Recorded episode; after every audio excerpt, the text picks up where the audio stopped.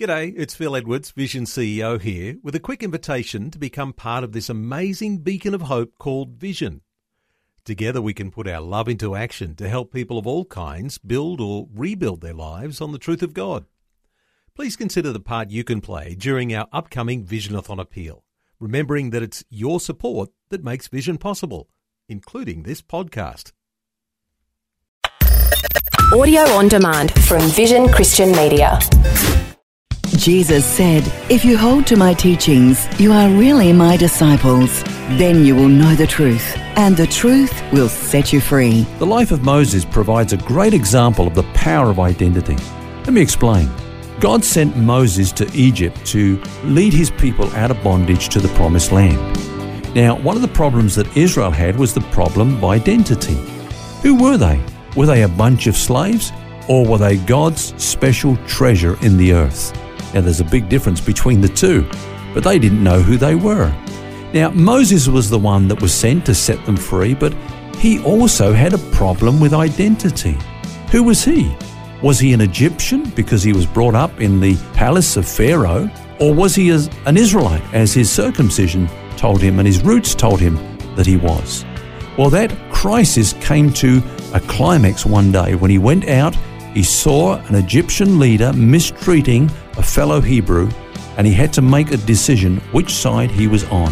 The Bible says that he chose rather to suffer affliction with the people of God than to enjoy the pleasures of sin for a season. In other words, he resolved his identity crisis and then he could help, help others discover the truth about their identity.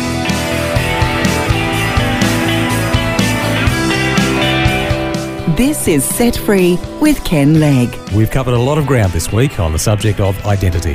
Hello, Phil's my name, and we're joined once again by author and teacher Ken Legg. And Ken, for the sake of those who might have only just joined the conversation today, let's briefly recap on what we've talked about this week.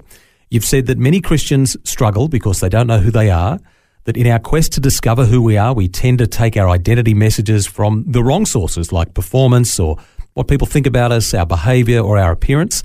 That the truth is that our identity is based upon the one with whom we are identified, and that we were identified with Adam, and we're now identified with Christ. Ken, can you summarize that in one succinct statement? Yeah, we have a, a saying in our ministry, and it goes like this It's not what you do that determines who you are, but knowing who you are that will determine what you will do.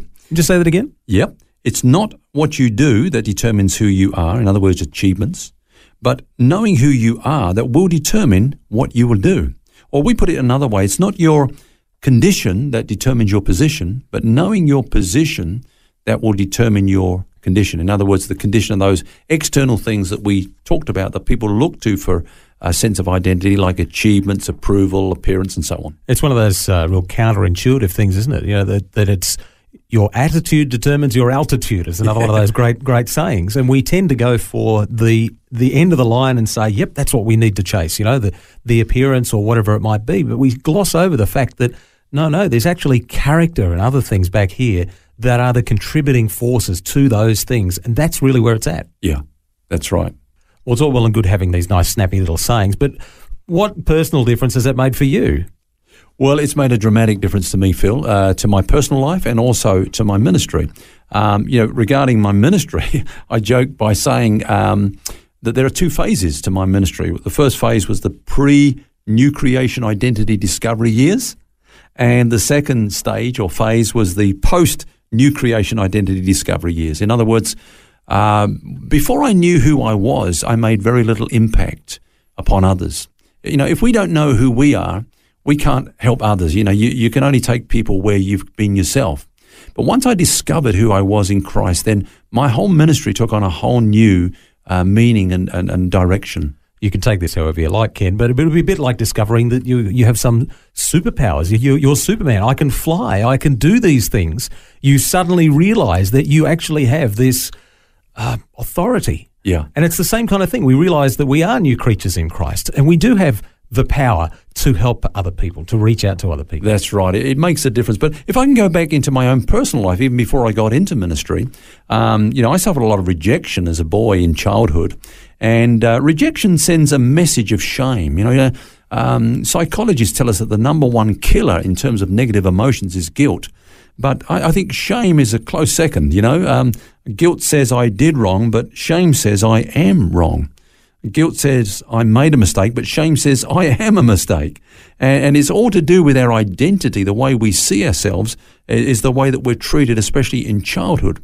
And so I received negative um, uh, identity messages when I was growing up, and um, I believed those messages about myself. So I believed a lie. But now, as I grew up, I discovered, hey, hang on a minute. Uh, my father's rejection of me didn't actually give a commentary on my life, but on his life. Mm. It was basically what was going on in his life that was being manifested in the way he treated me because I was too young to understand that. But when I became a Christian and I began to learn the truth about what God says about me, then it transformed me completely because God says that I'm accepted, not rejected. It's a forever statement. It doesn't matter what others may do or say about me. That doesn't change who I am, and I'm accepted in the beloved we can all, all think of uh, an instance where we've had an opinion about something that we've firmly held to, but then we find out later on there was actually something else completely different that was true. I can see that same thing. You were told that you were no good or whatever the case was, but then you came to this point of realization. Now, for people listening now, how do they get to that point of realization? Practically, what does this mean for somebody who perhaps is in that situation where somebody's telling them they're no good or whatever it might be?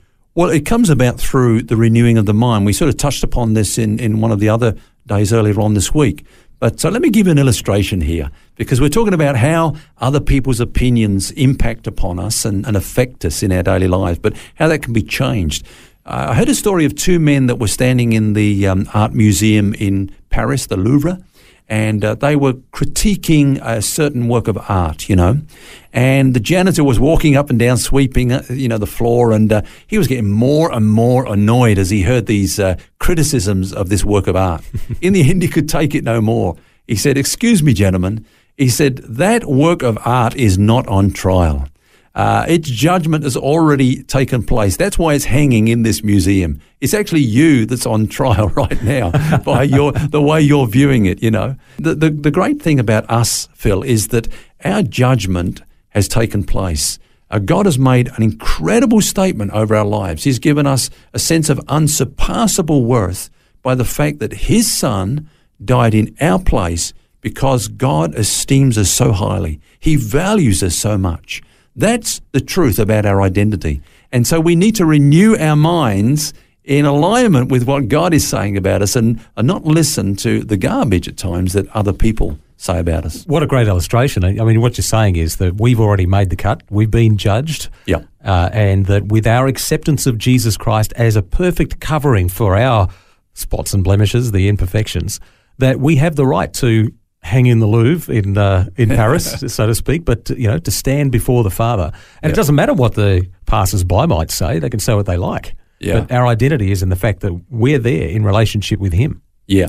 But of course, for our own spiritual health and well being, we do need to renew our minds. See, when we talked earlier about uh, Moses leading Israel out of Egypt, and uh, when they went through the Exodus, you know, the Red Sea, they, they were free. Their identity had changed. But here's the problem they had a new identity, but they kept their old mentality. Mm. You know, they still saw themselves as grasshoppers, you know, and they kept talking about going back to Egypt. That's where we belong. We're just a bunch of slaves, you know. So they had a new identity, but they kept their old mentality. That's why the Bible says that uh, you know the the, the the, the the key to the health of our soul and our spirit, if you like, is to renew our minds in the truth. So how do you overcome that mentality? If you, you understand, yes, I do have a new identity, but I'm really grappling here with old ways of thinking. What do I do?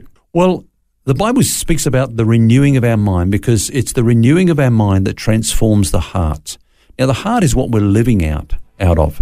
Um, messages have been written across there by various things, such as traumatic experiences from the past, uh, things that have been said about us, the environment in which we've been brought up, uh, even some of the churches that we've sat in. We've, we've listened to things about us that might not necessarily be biblically true.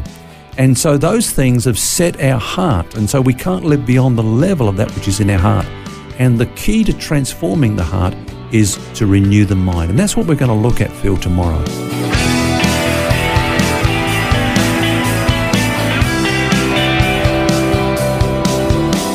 That's all we have time for today. Hope you can join us again tomorrow as we continue our series, Our Identity in Christ. Until then, remember, you don't have to carry that baggage. God wants you to be set free. For books, DVDs, small group studies, and other resources from Ken Legg and details about Ken's ministry, shop online at vision.org.au. That's vision.org.au. Thanks for taking time to listen to this audio on demand from Vision Christian Media. To find out more about us, go to vision.org.au.